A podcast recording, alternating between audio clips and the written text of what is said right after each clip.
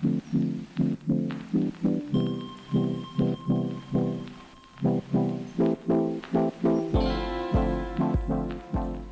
Wednesday, Razorback fans. You're three days away from Arkansas versus Mississippi State at Davis Wade Stadium in Stark Vegas. The Cowbells, they've been a, uh, a something that we've talked about this week. Sam Pittman asked about it. The players asked about it. Robert, you and I, we're going to be there. We're going to be in Starkville. I'm I'm honestly excited to hear the Cowbells. That's something when I talk about stadiums around the SEC that I want to go see. Davis Wade's one of those just because I want to hear the Cowbells, but I feel like maybe 20 seconds in, I'll probably be annoyed. What do you think? I was about to say, uh, you you you may not not think that uh, come come kickoff. Yeah. Um that that's something that when we were at practice on Tuesday, they were playing the cowbells over the speakers. And this was just over the speakers, not the thing actual thing itself, and it was really annoying. So um I don't know if it's gonna be that bad in the press box or not. We'll figure it out. But excited to go watch Arkansas play against Mississippi State in Starkville.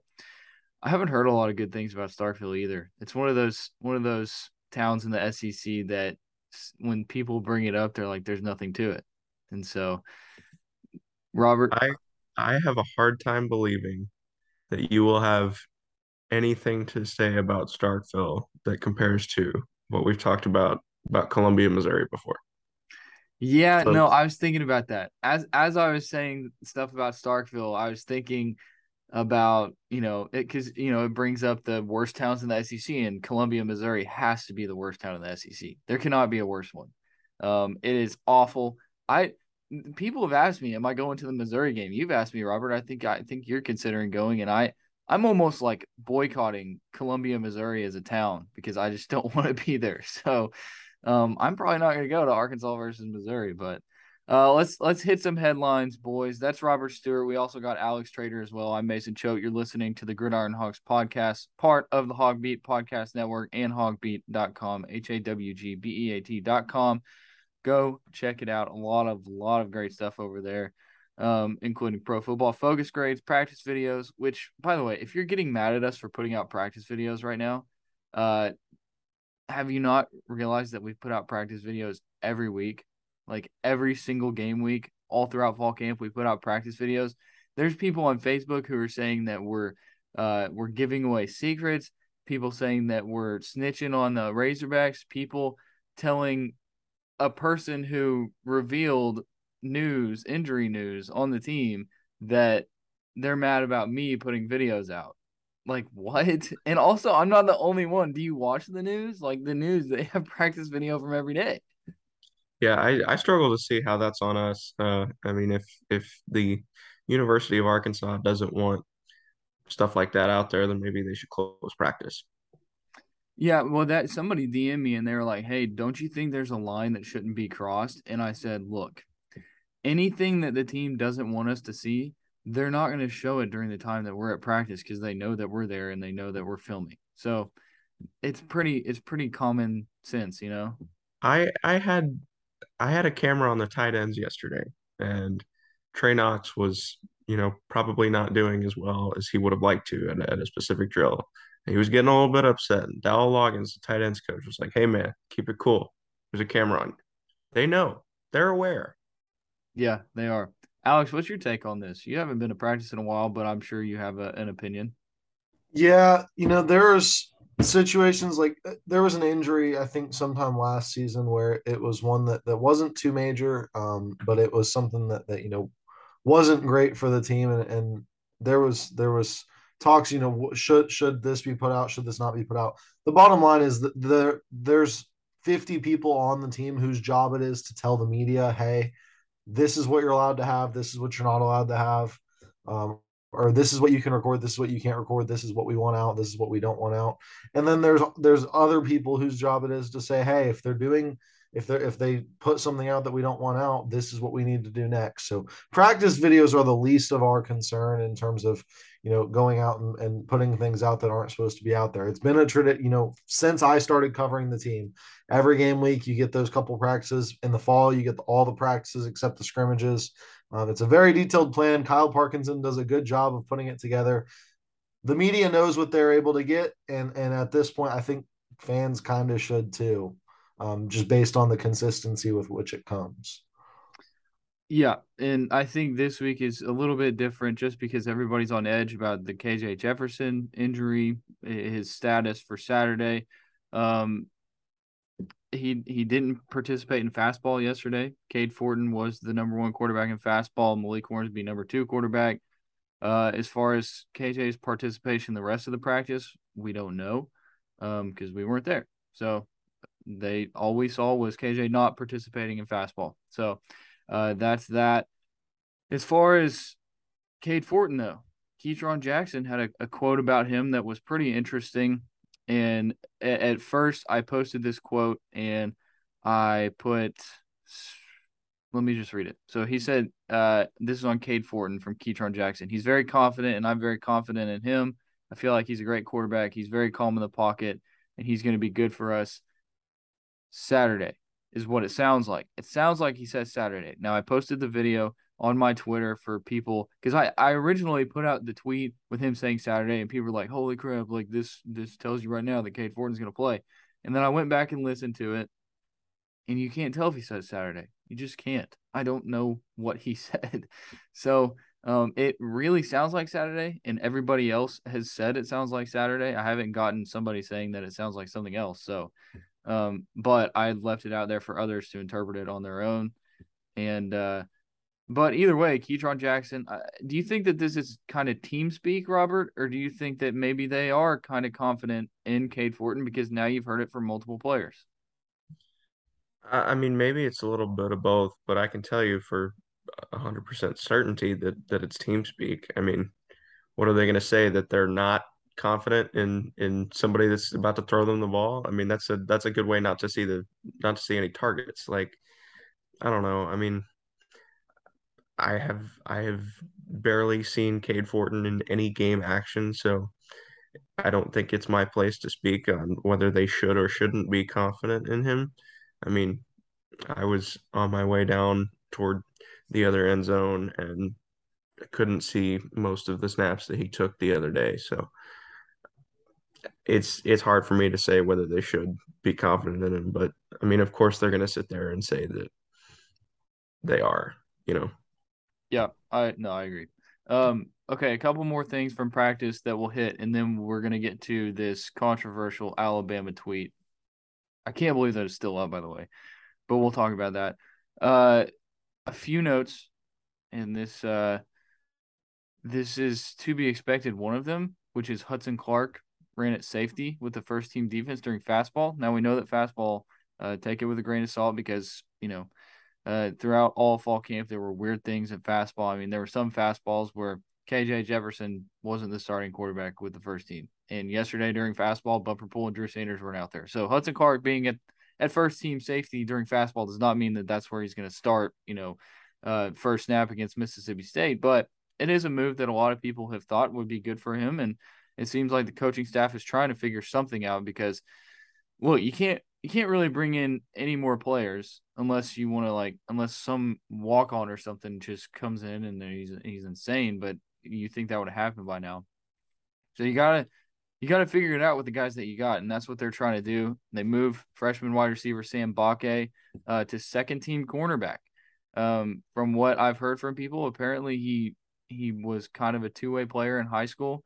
He quote tweeted Mike Wheat saying athlete. So um, I think that Sam Mbake is okay with that. And, you know, heck, he could end up being a good corner at some point, but figure something out. I mean, all these injuries, they need something to happen, Robert. And this was another thing that I reported and somebody got mad at me for reporting it. It's like if they didn't want that reported, it would they would not throw them out there when we're there. Yeah, I mean they they have a very tight grip on what it is that we report and it's frustrating at sometimes because you know you want to be a legitimate journalist and they sort of hinder that but you know getting this access, it's it's it's huge.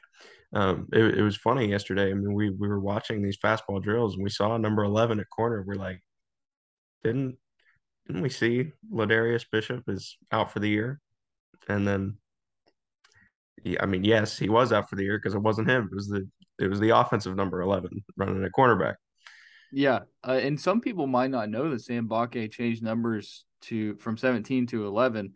Um, it it just randomly happened. They didn't really tell us about it. We had we just figured it out. One game he was wearing number 11 in warmups, and that was that. But yeah, it was weird. We were like, "Holy crap, Ladarius Bishop's back already!" But it was Sam Mbake. So, um, all right, let's get to this this Alabama tweet. I don't know how many people have seen this, and if you haven't, you should probably go check it out.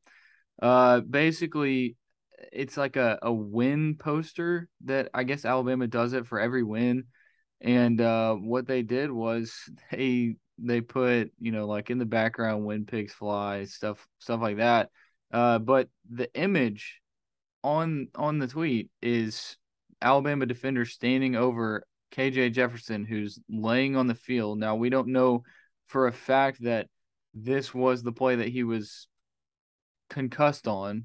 Um, but it's bad taste. Alex, have you seen it? Yeah, I did see it yesterday. Um, I, I I'm struggling to see where the defense of it's coming from. I, I, get that you know you're mad that a barstool account posted a tweet that was in poor taste and absolutely was met with you know every bit of of pushback from fans, from media members, from other members of that same barstool account. So that tweet that came out is one thing when it when it's being consistently pushed back on. A tweet like you've got fans saying, "Oh, Arkansas fans are classless. Arkansas fans are classless," and then you see the official Alabama team account putting something like this out. It is a little bit different. You have to think somebody, you know. I, I am a business major, so you always hear it in the ethics classes. Like somebody along the way probably should have said something. This is a similar situation. You've got probably 50 eyes on this tweet. Um, you had to have had somebody say, you know what, maybe we should just put uh, put put Jalen Milroe scoring a touchdown uh, as as the poster and, and leave it at that. And and the thing is for me too is like it doesn't matter what play it is, like if it's a play he got hurt or not. Like from from what you know, I mean this was posted at like five o'clock Monday. So at that point you've heard Sam Pittman say that he has mild symptoms I mean, surely you've seen the reporting that says we were asked not to uh, report on his availability of practice. Like and at surely, that point, you... and surely Alabama was on the field and saw that KJ Jefferson was clearly there was something wrong with him. He left the game exactly. for a play, came back in, and then didn't return to the game. Now we don't know the reasoning for him not playing the final two drives, but Alabama was at that game. They saw that KJ Jefferson was not okay on that play. Right. Like connect the dots. I mean, it, it's it's really not all that hard. And again, it's it's inconsequential if if the play depicted on that win poster is the play he got hurt on. It, it's a bad look to to to do that. I I don't get it. And and the people who bring up the the barstool uh barstool Arkansas tweet where uh, I don't I don't know the exact wording, but I think it was something like I take pride in being the team that hurt Bryce Young, uh, who had to leave the game with a shoulder injury.